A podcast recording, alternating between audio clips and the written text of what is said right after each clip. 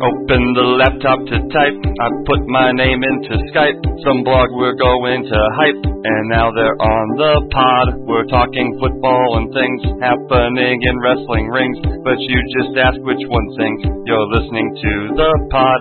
Don't tell your parents. Vandenberg killed the Barons. Is it time to fire Ferentz? Ask a scout.com at baby. You're listening to a sonic bomb blast of stats and dick jokes. Black Heart Gold podcast, totally amateurish, not even broadcast. Sometimes it's Spanish. Black Heart Gold podcast, you hear the ice cubes in our rocks glass. We don't even edit. Black Heart Gold podcast, there aren't that many words that rhyme with podcast. Let's start the interview. Black Heart Gold podcast.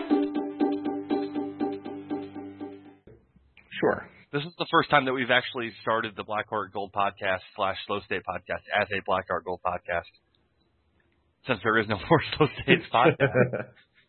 Such a lazy piece of shit. It's so sad. Chris and his baby. it ruins. It seriously ruins everything. It ruins everything. Yes. Uh, Blackheart Gold podcast, episode ninety-three. It's the Slow States podcast. What thirty-seven ish? Sure. I'll say that. Pat Vint, joined by Chris Gravitz and Kevin Powers, the uh, the former Mega Powers, get it, behind uh, Black Shoe Diaries, who joined forces with us on Slow States and who are now pursuing various ventures throughout the eastern United States. Gentlemen, what's going on? Doing all right. Just, um, living the dream. Yeah, the uh, the post blogging uh, lifestyle is expensive and less entertaining, but um, but hey, we we made it to 97 by not having to participate in the last what 30. That's yeah. about right. Yeah. I've, I've grown a seven-inch beard. Congratulations. Thank you. Uh, you are you are the 94 uh, year old Nazi father from the season premiere of It's Always Sunny in Philadelphia. uh, so so happy that's back. You did it with an original Hitler. the original Hitler. so uh, Penn State week. Yeah. It's been an interesting season for your team. I think last time we talked, there was something going on involving sanctions. The last time we talked, it was was it the day after, or it, it, no more than three days after? It was it was within the first couple days yeah. when and we were in the aftermath. and it was pretty uh, apocalyptic at that point. It was. I, I read that book after the bomb when I was like 13. it was kind of like that. Um, so so uh, you're now three months into Sanctionville. How's everything looking, Chris? We'll start with you. It's funny. I've listened to that podcast, uh, the one we did previous to this one must be 20 times since we did it, and I'm sort of amazed at how my attitudes have changed towards a lot of what happened. Like I was very defensive of the NCAA. I said, "Oh, it's nice and it's fair that they let these guys transfer anywhere they want. They can do it for a whole year." And and then it all happened. You know, we were we were joking about Silas Redd transferring to Iowa, and as it turns out, you know, Lane Kiffin sends a Mercedes jet, takes him to a high end dinner in L.A. and he's a USC Trojan. Justin Brown goes to Oklahoma. That's our number one running back, our number one wide receiver, and we pretty much had no other wide receivers waiting that had any experience whatsoever. Another guy got kicked off the team over the winter. And the way the team has responded after, I think, just running out of steam against Ohio. I think they, they got a fluke touchdown against them tip ball by two of our defensive backs. Ohio guy catches it, runs free for a touchdown, turns the whole game around. I think that sort of emotionally drained them after a whole off season of just you know tension. And the Virginia game missed what four field goals and one extra point. It was it was yeah, just that poor kid. Yeah, and Virginia eh, you know has turned out to be terrible. Right, terrible, terrible teams. That, that one especially is the one that you know we're going to look at the end of the season and really regret. But since then, confidence wins over Navy and Temple, and then uh, destroying Illinois and the the 22 point fourth quarter two weeks ago against Northwestern. which which might have been the most interesting game to watch since the 05 Northwestern game, um, in terms of of unexpectedness and and um, and just kind of seeing the team uh, perform in a way. You know, I, I I was tweeting a bunch of gibberish about fourth down attempts, which has been you know part post Ficken um, and kind of part just a a more interesting attitude towards football in general with um with no end game to worry about and um it it has been a really interesting season and it's been really entertaining in a in a surprising way. I mean, I know when we were talking whenever that was, it was um we certainly weren't talking about football and I didn't picture myself really even um diving into the specifics of that for 2 or 3 years after the sanctions. So it's been it's been kind of a pleasant surprise, and it's also you know the the Ficken thing was excellent in the sense that it um, it really kind of put a face on you know the separation of of what was happening, which is you know the the court uh, appearances and court cases and all that kind of stuff, the sanctions, and then kind of what was left behind and and what the uh, what kind of moving forward looks like, which is putting that stuff behind you and and picking on not quite ready for prime time kickers. So. Well, so Chris dropped kind of the the general background of what's happened at Penn State this year, which is started rough, and I think you're exactly right that watching that team against Ohio, it looked like one thing went bad, and then the the levee kind of broke. Like it was just there was just too much stuff behind it that they were trying to hold back, and when they couldn't, it, and it carried over the next week. I mean, I don't think they were quite back to 100% by the time that Virginia rolled into town. But I, I just wonder, and I'll start with you, Kevin. How does it feel to have the Big Ten's best passing quarterback? it's in the in the form of Matt McGloin. we were. Uh, I, I happened to be talking about the um, 2006 uh, Ohio State Penn State game, which um, with Luke Zimmerman of uh, Land Grant Holy Land today over lunch, and um, I call that Anthony Morelli's coming out party. And this has kind of been the the opposite of watching Anthony Morelli grow up in a lot of ways. and I, and I think um, you know in terms of the the offense really adding that fourth down complexity certainly helps. Um, they hardly threw the ball at all downfield last week until you know the the the choice times to do that when you have it you know properly set up after after several basically fullback blasts up the middle and and um and short bubble screens. So the the offense has been fun, although I think it's clear that there's a ceiling there, um, which I'm fine with, and and more than happy to hit that ceiling if that's what if that's what the bad kind of downside is. Um, you know, it, and everything else is like you you really you've you know I think where Chris probably would have gone after saying we lost all those people is that we've really found and seeing people step up as role players. I mean, you've you've got uh, a lot of really kind of unorthodox but acceptable things going on on the offensive side of the ball, and I think the defense is settling in too. You know, I, part of the other story maybe in that Ohio game is is how terrible Penn State was at getting off the field, which is mm-hmm. pretty much the anti Penn State defense. We've always seen the team kind of settle in in the second half, and this was just um, you know the opposite of that. McGloin. So Chris, where's oh go ahead. no, please. No, I was just gonna say McGloin. McGloin's been great. I mean, Twelve touchdowns, two interceptions. One of those one of those one of those interceptions was at the three I, at the three yard line going in directly off the receiver's hands. Just a, a blatant drop tip drill sort of a thing. He will still scare the living shit out of you at least five times per game. And it's it's just a matter of whether those mistakes fall into the hands of the defense. But in, in terms of, of those other guys who have stepped up, uh, Allen Robinson is, you know, I, I haven't checked the conference-wise uh, stats on this, but he's got to be top three, if not, you know, leader in in yards and receptions. Uh, 41 for 524 right now, and they found uh, a running back who was basically the fourth guy on the depth chart in spring ball. He was a, a fullback. His name's Zach Zwinak. He is our answer to your uh, uh, you're hobbled. Uh, Mark Weisman. Yes. he, he's our version of that. The Hebrew Hammer. The Hebrew Hammer. well, uh, our guy's a ginger, so. Um, ah, the Irish eyes are smiling. Um, Al Robinson, Leaving all second in venture the conference backfield. in receptions. per Second. game. Oh, well done, Chris. Yeah. First in receiving, or sec- second in receiving yards per game, first in receptions per Okay. game. So there you go.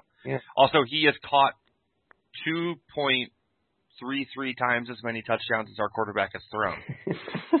he has he has been good. Yeah, I mean, uh, M- McGloin has a way of kind of picking on a guy and just um, chucking the ball at him over and over and over again, depending on what month it is.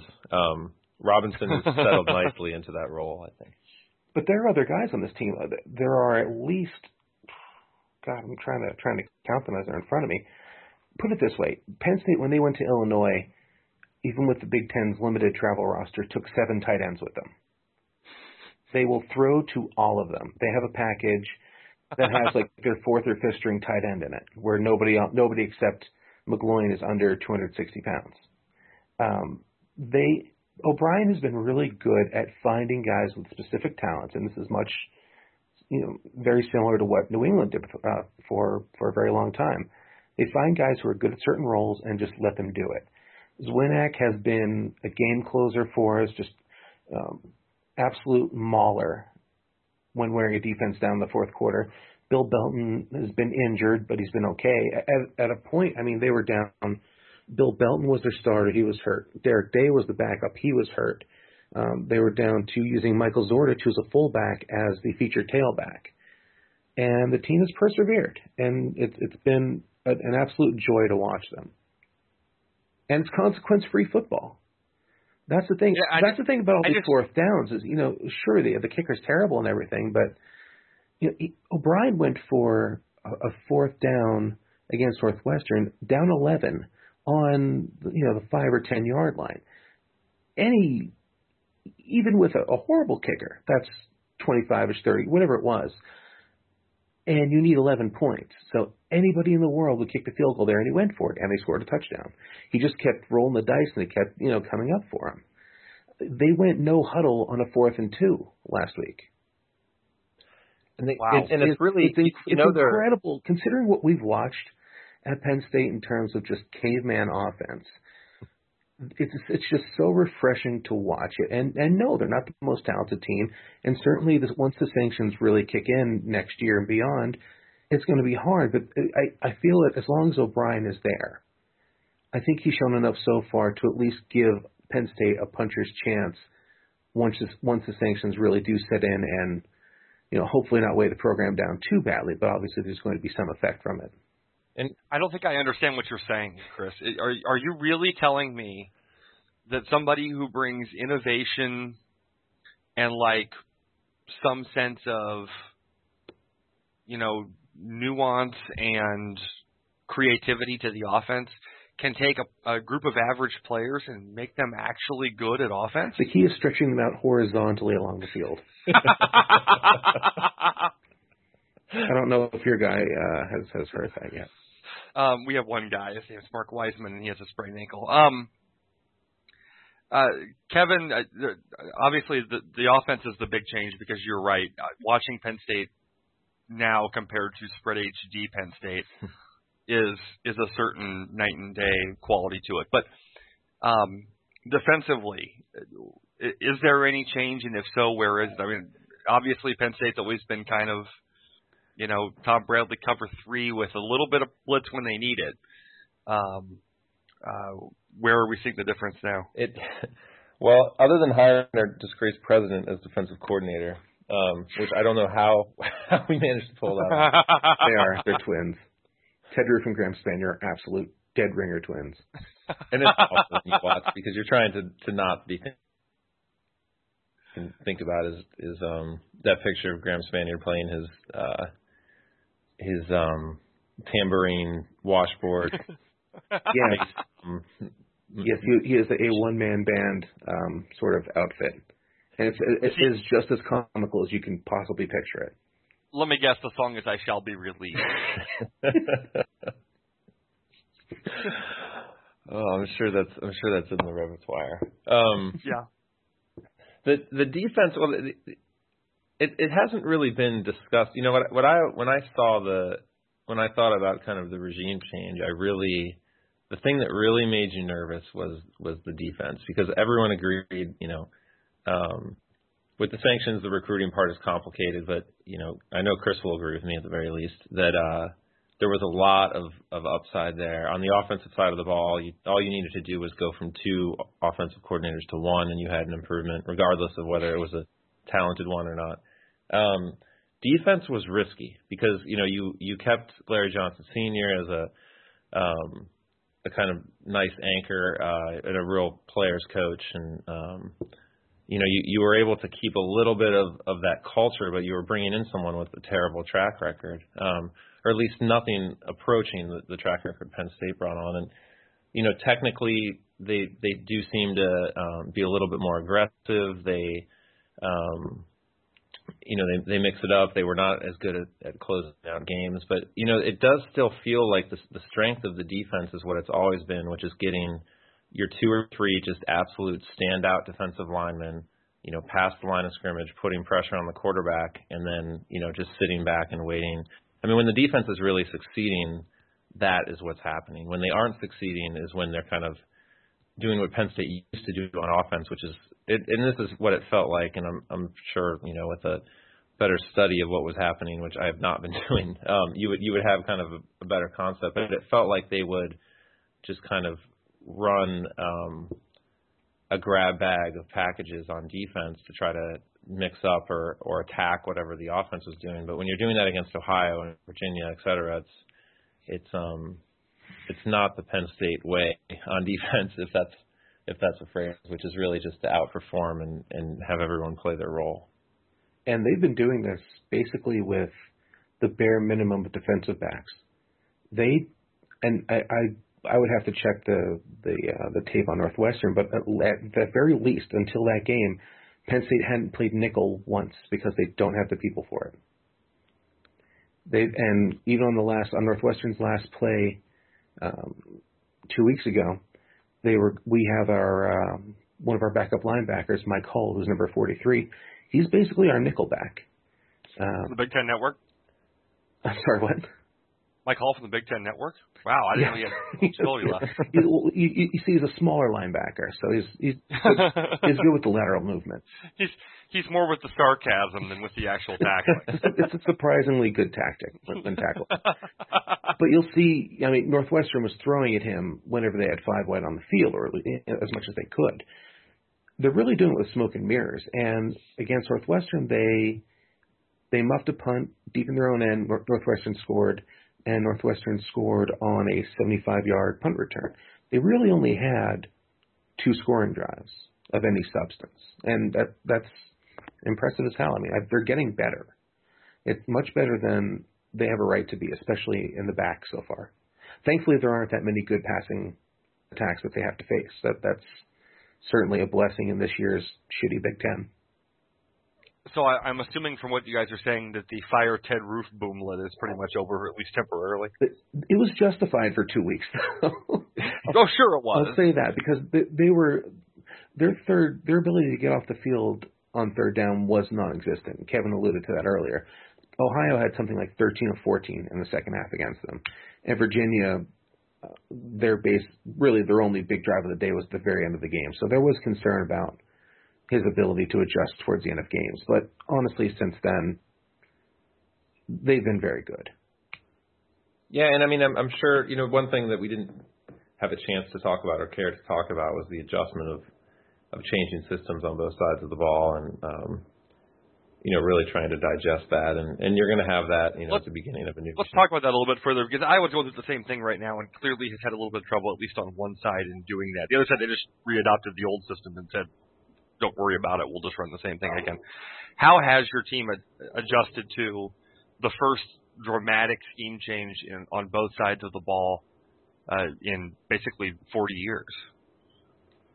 Go ahead, Kevin.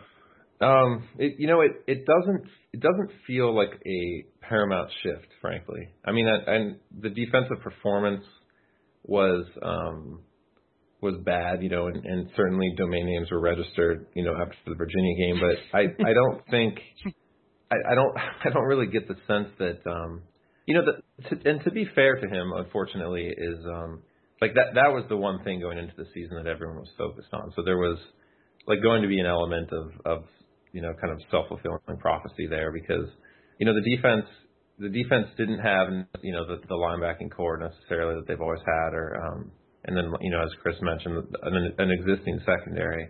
So that was going to kind of happen. But you know the thing is is O'Brien's offense is um you know this is not bringing in Rich Rodriguez and and recruiting a new kind of player and running a new kind of system with with totally shifting kind of mentalities. It's just a smarter offense. At least that's the way it appears, kind of from ten thousand feet. Yeah, I, I think that's fair. I, I, they're just using people in the proper manner. They're making life easy for their quarterback, who obviously has physical limitations. He's not going to throw the ball 50 yards downfield, but he's a smart enough guy that if you don't sort of tempt him with a giant piece of cake and you know on a on a on a 15 yard out. If you have him just throw five and 10 yard passes down the field, he can do that and he can do it quickly. And I think that's why you saw our we had a five star backup quarterback. That's been in our system for three years now. Couldn't get on the field, and he ended up just leaving the program because he ended up slipping behind um, a true freshman because he just couldn't process the uh, the offense so it, it's it's sophisticated, but at the same time, it, like Kevin said, it's just a smart sort of thing. Another issue with the Ted Roof, um, the uh, I, I guess the willingness or the um, yeah the willingness for people to hate Ted Roof right away. A lot of people wanted Tom Bradley to be the head coach, and that sentiment right. didn't die for a long time. It has now. I think people are, you know, fully on board with the bobsled. At least those, you know, who aren't Franco Harris and carrying around cardboard cutouts of Joe Paterno. But that that circus continues. There's always. I can't wait till we have that with Kirk Ferentz. There's always something new with the circus. Yeah, oh yeah, some. Uh, it could be. It's, it could be one of those guys from KCJJ carrying around a, a cardboard cutout well, of uh, old Captain Kirk. It could actually be Kirk Ferentz, and people just think it's a cardboard cutout. yes. Um, no, look, I, I I've I have enjoyed what little I have been able to watch of Penn State this year, just because for some reason we see, seem to end up on the same time at yeah. almost all. Yeah, I haven't seen much of Iowa. Oh, um, uh, I don't. Want, yes, I, you have. You just don't know I, it. Well, I've seen before. um, one thing um, that needs to be mentioned, obviously, our kicker is terrible. Um, yes. We also uh, have dumpster fires elsewhere on special teams, and I know your kicker is very good and I was hoping that angry Iowa kicker hating God would spring to life, but how dare you, sir? He didn't save us in 2008 either. I have not yet received a call from Pat Harty's newspaper asking me for an interview on angry Iowa kicker hating God. So I think we're probably out of the woods at this point. Um, so this is kind of back to the, the topic that nobody really wants to talk about, but um, I, I hear today that Tim Curley's out what's the what's the reaction to that, and who what are they looking for in the new Well, he wasn't ever coming back. Sure. I mean, he, I mean, he also has lung cancer too. I mean, he's he's uh, he is and uh, you know, doing there. You know, my God. Yeah. It, cancer at Penn State. Honestly, it's terrible say, but that's what I'm. Wow. That's what I'm saying, man. There's always something new. Now today, there's also the um, the most you know publicized of Sandusky's victims was the one that Mike McQueary caught in the shower. Now, apparently, this kid told um, defense investigators back when they were doing research for the case that he was never abused by Sandusky at all. Now he's claiming he's been abused before and after. So there's there's always this slow leak of shittiness that sort of just you know there, there, you can never get too far away from it. Um, most of the people, at least, like I said, who are not Franco Harris, and if, if, I don't know if you know this, Franco Harris actually brought a cardboard cutout of Joe Paterno and sat next to it in a luxury box at the first game. Yes, I saw that. Yeah, and, and this is he's appeared elsewhere with it, and it, there, there's this whole weird movement of people that are just still gone. Most everybody else has, at least in terms of you know distracting ourselves with football, has has has moved on. Um, of course, everything else continues in the background to remind us how horrible this whole thing actually is and remains, and still will probably get worse. I, I don't think we're even nearly done with big things coming out of this case. So there's So, that. so what did what did what do you look for in the new guy? What what what turns the page on this entire thing? At least at an administrative level. I don't know oh, if you you mean from from the a- a- um, yes. I I think the current guy is going to try to do his best to stay in the position. Um, I, don't think he has any intention of leaving it. That's Yeah, uh, that's Dave Joyner. He's uh, best friends with uh, pretty much our most influential booster. He's not a trustee, but he's he's he's a booster.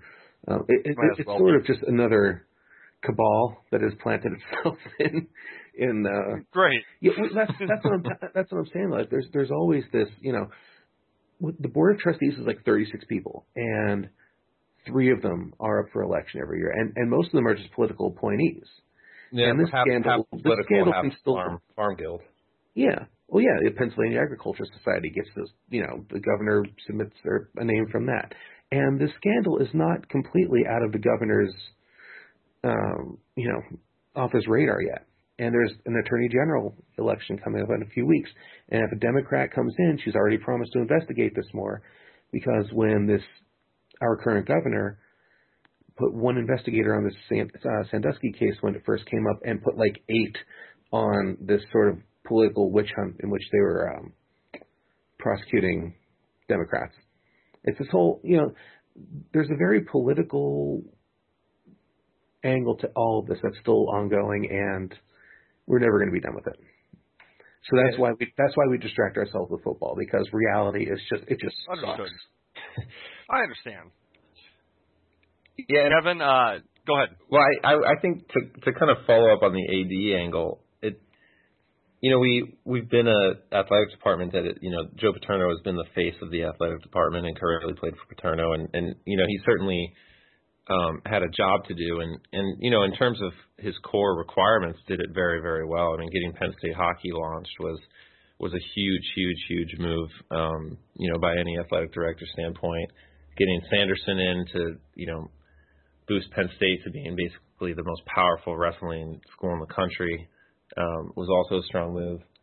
Um, I'm sure I'll get flagged or something if I comment in the in the post of this uh, or in the comments of this post. But I, you know, he he did a couple of things really really well. I don't think the athletic department role though, um, and maybe this is just the culture that that we've created and, and will take time to break from, will have any influence at all on the on the ability to move past kind of this whole thing. You you almost have a you know, there's a lot going on at UT right now in terms of of what that whole power struggle looks like, and at, at Penn State the athletic department role is pretty secondary. I think it's basically a place that you know Joyner was able to squat in, and, and will do his best to to glue himself to the chair. So you you've mentioned Allen Robinson as the the kind of the receiver that that we should be looking for. If there's one player on offense, one player on defense at Penn State that Iowa fans should be watching because by God they're entertaining to watch, who should it be uh, this week? On offense, uh, you'll love if if you love Mark Weisman, you'll love Zach Zwinak. Um, also look for Kyle Carter, who's one of our 5,000 tight ends. Big kid can run. They'll use him to get um, favorable matchups all day long. It's one of O'Brien's favorite things to do in this offense. Defensively, uh, the guy who destroyed Iowa last year when um, when you guys came to Happy Valley, Gerald Hodges, number six on the outside linebacker for Penn State. Very strong, very fast, loves the blitz, and uh, just really, he was one of the guys last year that, it, it's in a surprising move. Tom Bradley really blitzed the hell out of Iowa Yes, last he did. year, and he was the guy that they kept sending. So um, Vandenberg, Great. I love that guy. Vandenberg will be familiar. You know, I, I I have to stop you for a second because again, I'm I'm flabbergasted at what you just said. Your team has a like a tall, athletic tight end that it tries to use by creating mismatches with other defenders and then getting him the ball, like Well, yeah, too fast for linebackers, too big for safeties kind of guy. Yeah, and, and sometimes I- sometimes they'll even have our receivers cross paths and sort of you know try to draw defenders in different areas. It's really you, you guys should really look into this. Does it, does does you, do they use him by having him run a quite literally one yard out route? I, I only laugh because I know what that's like. I- remember it so well. Yes, congratulations. We are the new Penn State. I mean, like, You know, uh, it, it, it makes it makes the scandal seem not so bad. I get to watch entertaining. I, I don't have to watch three yard outs on uh, third and seven. It all balances out, really. you you get to this week. Um, my my diploma it, my diploma carries a large amount of shame with it, but I don't have to watch Anthony Morelli throw pick sixes on five yard outs. there's there's unfortunately probably a lot of truth to that to that comment about Iowa being the new Penn State.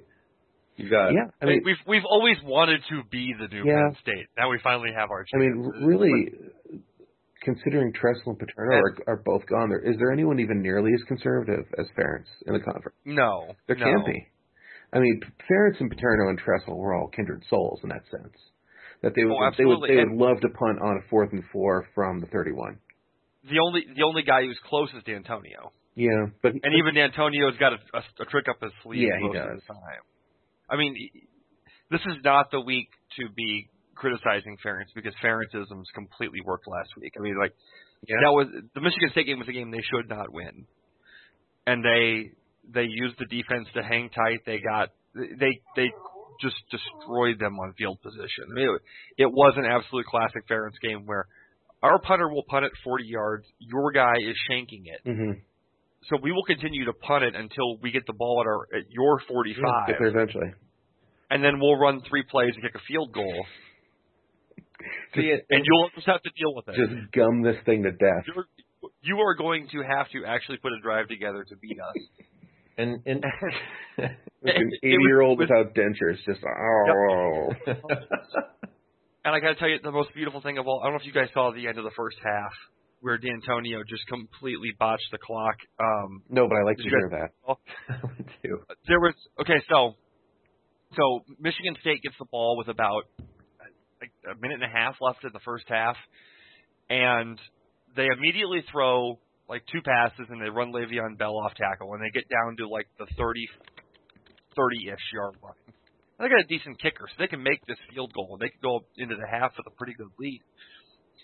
And for for reasons passing understanding, they first run like everybody off the field and start running other guys, including the trainer, like the guy with the water bottles, runs onto the field, and then they realize, no, no, no, that's they had, they had 14 guys in the field. They were like, that that doesn't work, so they run like everybody off and run new guys on. Now they have nine guys on the field, including no quarterback. Max Maxwell nowhere to be found. So they can't spike the ball. So Le'Veon Bell goes to line up behind center to try to spike the Oh ball God. and then looks around and there's nobody else on the field. They're going to get penalized for doing it. Clock runs out, end of the half. Oh, I like that. I, if John L. Smith was there, he would have slapped himself on the way to the locker room. It was I- so great. I love that for D'Antonio. That prick. It was as if it was as if Michigan State had finally come back, and it was. And as an Iowa fan, watching our team do that for so long, it was just like, oh, thank God somebody else Mhm. did that. Before. Um, but uh, yeah, D'Antonio's the only one who, who was even close at this point. And like I said, this is not the week to be criticizing Kirk because that was a heck of a win. But Yes. My God, you're right. It was gum you to death. I, Mhm. we will we will make this thing as ugly as we possibly can, and you cannot out ugly us. No. So, See that So that's kind of the that's anti that's the anti Penn State way, and, and Penn State was never beating anyone they weren't supposed to beat. They were going to um they were going to line up against you, and and you were if you were you know Ohio State, you'd generally run them over, and if you were Indiana, you've never beaten Penn State ever. That's how, you, that's how Paterno loses nine in a row to Lloyd Carr. right, They and have, that's they how have better players. We do the same dumb man ball bullshit they do, and they have better players, so they win. and that's and that's the funny thing with Ferentz is that's the way it should be for us, and it's almost the complete opposite. Like we make every game a three point game, so we have a chance of beating you no matter how good you are, or we have a chance of losing to you no matter how bad you are. hmm It's true. We will make we will make Central Michigan a competitive game, Yes. Every year, I tune in for that one. and we will go to Michigan State and play them to an absolute draw, and then let Andrew Maxwell throw like the new Adam Shada an interception to win the game. So everybody has to shut up, not about Ferentz, but about Greg Castillo for a while. By the way, uh, Juan Castillo. Yeah, Yeah. our uh, our, our defensive uh, coordinator slash offensive line coach in Philadelphia. Yeah. R- Slash R.I.P. My man. father of Yeah. Greg Castillo. Yeah, I, uh, I I thought of that earlier today. Who, who could have predicted that that would go badly? Yes, I couldn't imagine that they moved the guy from the offensive line coach to defensive coordinator, and Yeah. it worked out terribly. Love my my, Um, my smartest guy in the room, football coach. Yes, Andy Reid. Ugh. He makes cr- Imagine imagine putting up with that on on Sundays. Seriously, it, it's the, the the the mindless challenges, the time management, the Oh. the absolute shittiness with anybody who dare who's dared to question him. Oh, it's it's 14 years. I have that every Saturday. Well, yeah. well, we used to get it. Yes. Um, which is why I was kind of surprised they didn't hire Juan for the defensive coordinator job because it really did make way too much sense. Now we can. Um, Kevin, I'll start with you. What's your prediction for the weekend? How do you see this thing playing out between two Big Ten heavyweights, both two and zero, Yeah. both on, both playing for a well, at least one team playing for a Rose Bowl berth. Sorry. Hey, we Um, we get a division championship still. That's that's I love that rule. Do you really get it, Yes. even if you just Yes, get we are we are allowed championship to win the division, but we are not allowed to play in the championship game. Game? Is there a, a tro- like a trophy for that? I just hope so, and I hope we win it. I think that would be tremendous. And I think we might. I I think the the most exciting I think, well I think there's a good chance of it. the the second most exciting part about all of this, other than the the third downs, which you know are setups for fourth downs, has been the fact that Yeah. the Big Ten is so so bad.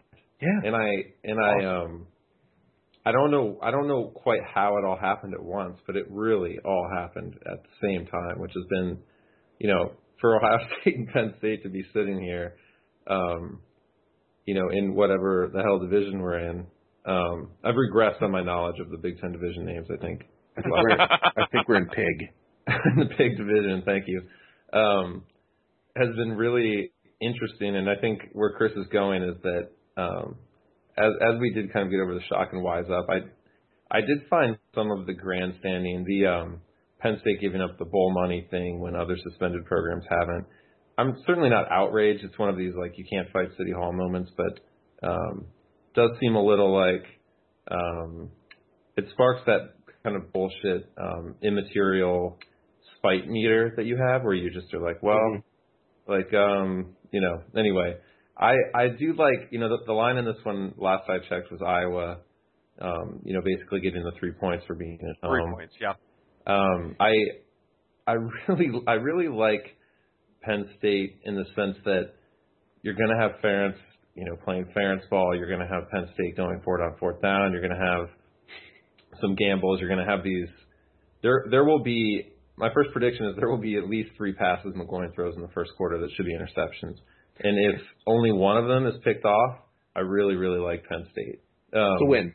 It's, it's that's a win for us. it's basically a win. He'll settle in. Uh, you know, O'Brien will make sure no no forward passes go beyond you know five five yards of the line of scrimmage.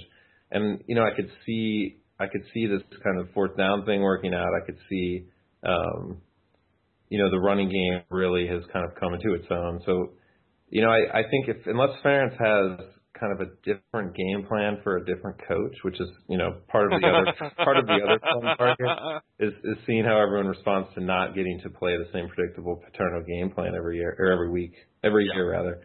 Um, I just don't know if Ferentz is has the creativity left to kind of figure figure um, figure out a, a decided way of getting getting an advantage in this one. Um, I like Penn State, although first quarter caveat applies. Yeah, Chris, what do I I love Penn State in this game. I really do. And I know every every year we seem to do this, and every year I say Iowa's going to win. And even that is a, a sort of a a nice feeling to have confidence in your coaching staff and in confidence in the way that people people will be used. I don't think Iowa's that good. I I How dare you? I. I I just don't. I'm and and like I said, I've seen very limited amounts of Iowa football this year. Just you know, looking at the scores and and thinking about what little I've seen, I don't think Michigan State's any good either. Um, I think you're right.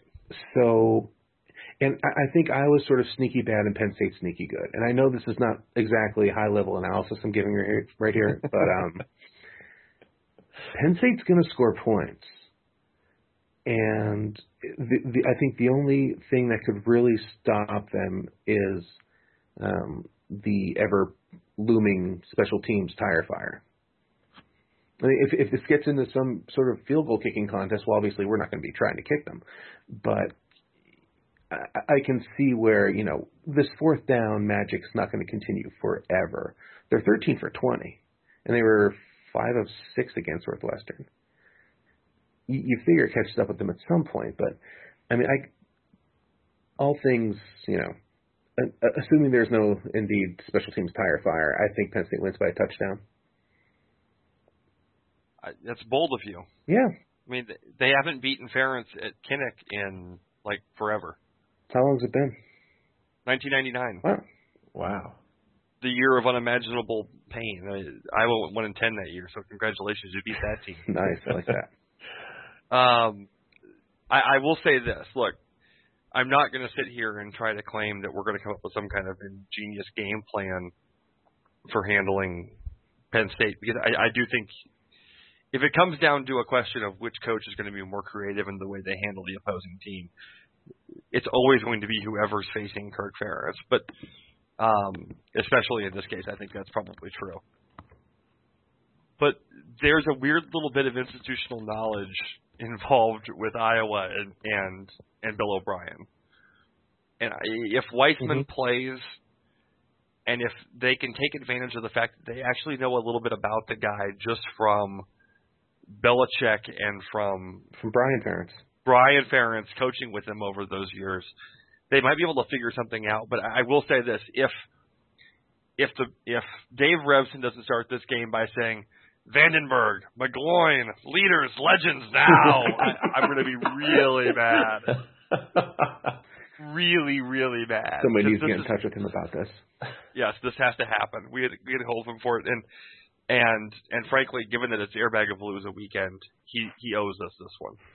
Um, You're just taunting. I him. think if if if Weisman plays, I think Iowa wins because I don't think anybody can really stop them from running the ball a little bit, and if if they can run the ball, they can they can make enough passing game work to make it, you know, they can make the defense of the running game work enough that the passing game doesn't really matter. What's the latest and, on Weisman? as because I, I'm I'm assuming he's not playing. I, I know I know there's a, a coyness with uh, injuries. I'm surprised it's not a uh, a lower body injury like in the hockey playoffs. But um, yeah, it, it Ferentz said today it's a mild sprain. They're they're treating it as if he won't be there because he says that every time that anybody right, mildly right. injured inside word is he's going to play. Okay. Well, he's going to die. Yes, probably. but well, it was fun while it lasted. Um, but if if he plays, that he's you haven't watched a ton this year.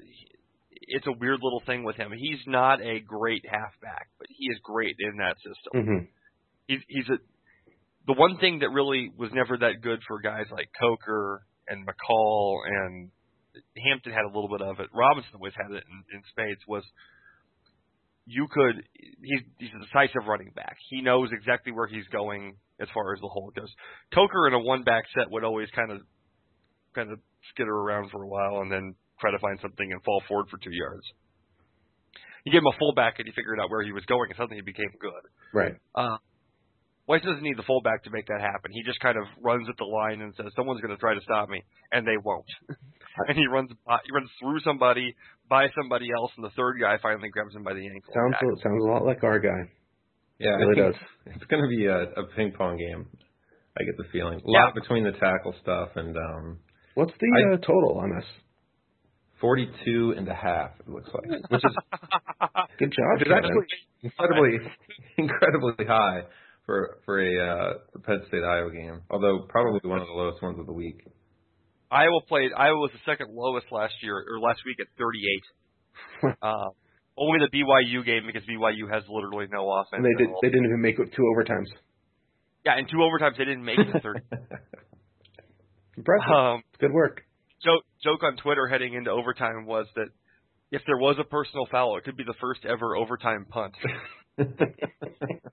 um, but no, you know, I I have a little bit of confidence now after last week, just because I think they might have found a little bit of something. But man, the passing game's terrible. I, I think it's going to be fun, it's going to be a fun game to watch. and it goes away after this year, doesn't it? It does I think, for a I couple. think you're on for two or four years. And the other part of it is, you know, there won't be. A, it'll be over in an hour and a half. I mean, Yeah, you will be will be able to watch this game and and be able to catch the second half of every other game. you may be right. because I don't think there's going to be a whole lot of incompletions on your side, and I don't think there's going to be a whole lot of passing at all on ours. Um, it could be done really, really fast. Look how look how scared you are of Matt McGloin. I really am. I'm terrified of the five yard dink and dunk because Northwestern's He's- done this to us He's the Nor- every he's year. the Northwestern killer, man. He's Exactly. he's he's uh, Tom Brady against Northwestern. Um, by the way, 13. You guys are 13 of 20 on fourth down. Yeah. No one else in the conference has attempted more than 12. Yeah, it's it's Um, it's and- a fun ride. And Penn State is Okay. normally in this thir- 12 to 13 range every year, so they're already at 20. And I'm, I'm telling you, there's nothing more awesome than sitting there on third and seven when you know they're going Mhm. for it. And and you know, I'm, I was sitting there watching that game two weeks ago, and or I guess a week and a half, and and I'm just thinking to myself, man, would it suck to be rooting against this team? Not because they're that good or they'll get it, but there's just nothing more frustrating or draining than having to like Repeated fourth down Yeah. conversions. it's cr- it's crushing, especially in a Big Ten, you know, matchup where you're just not used to having to deal with that. I, I know it's liberating as a fan to watch. Uh, I, I imagine it must be equally so as a player and as a coach, where they're and and like I said before, it's consequence-free football. We're not fighting for an Outback Bowl bid here. So what the fuck? You know, we we, can pass up 23-yard field goals. You're going to Hawaii regardless. Yeah, Are they putting Hawaii on the schedule? they're gonna, they're going to try to do things. Like that. They, haven't, they haven't made any. They've got to do that. They haven't made any schedule changes yet, but uh, they're going to try to do something. Although that's a free one, I think, right? If you add that Is at it end. still? I don't. I never know what the latest, That's a free game. Hawaii rule is. Yeah, you can get a free game going to Hawaii, and and and it gets your kids a, a trip. Uh, You should do that. Make it. They deserve it before they all transfer to Illinois. Ha ha ha. Tim. that guy's not going to last a year. so yeah. So hey, by the way, how do you guys feel about Tim Beckman? Oh man. That was Yeah, I, I did keep flipping back and forth to that game because that game was awesome. It was Yeah. like that was that was the biggest fu game. The hand, in, like, the the history of the handshake, the, 50 mile an hour handshake was awesome. Yep. Blow by handshake by O'Brien. Oh yeah. Oh, that was great. Th- that guy. Talk about someone who's way in over his head. Holy shit. Well, you know Tim you know my theory on have, him, have right? fun coaching NAIA next year. You know my theory on him, right? He's Tim Brewster in a costume. no, Tim Brewster would have uh, much uh, much tighter control over his team and use much use uh, many more exclamation points. By the way, Brewster, er, do you follow Brewster on Twitter? I don't think I do any. Because I, I didn't know he was still at that. the Mississippi State like wide receivers coach now. Of course. It's so great because now he has a fan base that's as crazy as he Oh is. well, yeah, it's Like, true. It's a, that's perfect. Minnesota, it was just like everybody just kind of shook their head and went, "Oh, Tim." And now he's got people with cowbells, and he's like, "Ah, cowbells up!" Exclamation point! Exclamation! Exclamation! it's so wonderful. Yeah, Uh, that- that's that's a match made in heaven. There. yeah, that's that's got Oh, blessing in disguise almost as good as John L. Smith in Arkansas. Yes. God. We need to get him another job next year. Maybe We need to get- maybe Illinois. Everybody just needs to smile. It's true. All right, boys. Um, hey, uh, any good beer lately? We went to a beer festival over the weekend. I went down to DC and Kevin and I and uh his wife and a bunch of our friends, uh, Chris Thorman from SB Nation. Yeah, we all where was it? called? It was called Snallygaster down by the Navy Yard in DC the day after the Nationals game. So it was like a like a murder scene almost. Um, I had something. I even wrote it down here. One was uh, Maryland beer, Heavy Seas, barrel aged Marzen. There's a bourbon soaked oak chips. Excellent. And I actually, didn't sense. yeah, it, it, it's a bunch of stuff. It's basically a Marzen that was really, really good and soaked in bourbon chips. Um, the other thing I had, I actually split it with Kevin's wife. It was uh, Timmerman Timmermans Pumpkin Lambicus. It was a uh, pumpkin sour, and I just Ooh. had to try it, and it was I said that with ooh, like I don't know if that's good or not. Yeah, that's that's pump it's pumpkin flavored Pringles basically. But I It was- liked it. it was good. Yeah, did you you tried it too? Yeah, yeah, yeah. It was it was um It was very pumpkin pie like, but it was interesting, and I like trying sour beers. So Kevin, what do you got? um yeah, I guess from there there was also this uh this kind of dual brew between my favorite brewery down here, Mad Fox, and a um and a not yet open brewery called Blue Jacket, which is um opening up right near where we were actually down by the baseball park. Um I think it was a, a Weisbach. It was basically a kind of saison um you know, I think there was rye, some rye flavor in there. and It was very, very good. Um, there was also a beer that I tried to find without being smart enough to just go to the list uh, the next day, brewed in Idaho called Wet and Wild, which was a fresh hop kind of session pale ale. Um, if anyone knows of a brewery in Idaho that makes a beer called Wet and Wild, please tweet at me because I can track it down uh, without having to look at the six point font that was on the back of the beer list um, that is lying around here somewhere. Um, but yeah, a, a really solid event. I think there were 150 beers, and I think we um, exchanged emails on Sunday talking about at what time that afternoon the hangover ended for everybody involved. yeah, it was a good four. it was a good four o'clock for me. nice. Well played, boys. Yeah, well, I'm I'm old and not fun anymore. Do we have any good music lately? AC Newman, um, new album just came out in October. The uh, Really? the guy from the New Pornographers. Yes. He uh, I have one of came his. And I can probably find it real fast. It's like at the exact top of my iTunes behind all the yeah yeah that's Bondi. I have Um, um, what's it called? Now I'll The sort of Wonder is the is the album. That's what I've got. Yeah, very good. One of my favorites.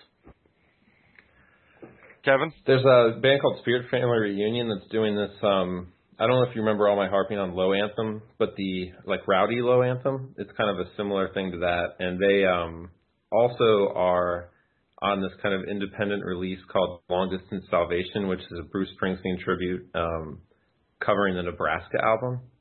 And uh, really, really really solid. If you go to longdistancesalvation.com, you can stream all the songs. Um, I love the Nebraska album. yeah, this one is. uh I mean, these things are are are generally hit or miss, but I, I found this one um refreshing. I have nothing. I, I I would say listen to the new Passion Pit, but apparently they're totally mainstream now. totally mainstreamer. Um, well, I will listen to what you guys have then, because I've heard nothing recently that's really tripped my trigger. Um, Chris Gravich, Kevin Powers, we should do this more often. Maybe we should start a website. We should. Maybe we talk should about pay all these to things: beer, music, Yeah, football. we, it's a great idea for a site. Maybe we should have a thing about Wilco that goes on for like three years. is that all it's been? Yeah. By the time that we finish this thing up, there will be three new Wilco albums. Tumblr will have gone bankrupt. We'll have to move to a third site. Yes. Fumbler.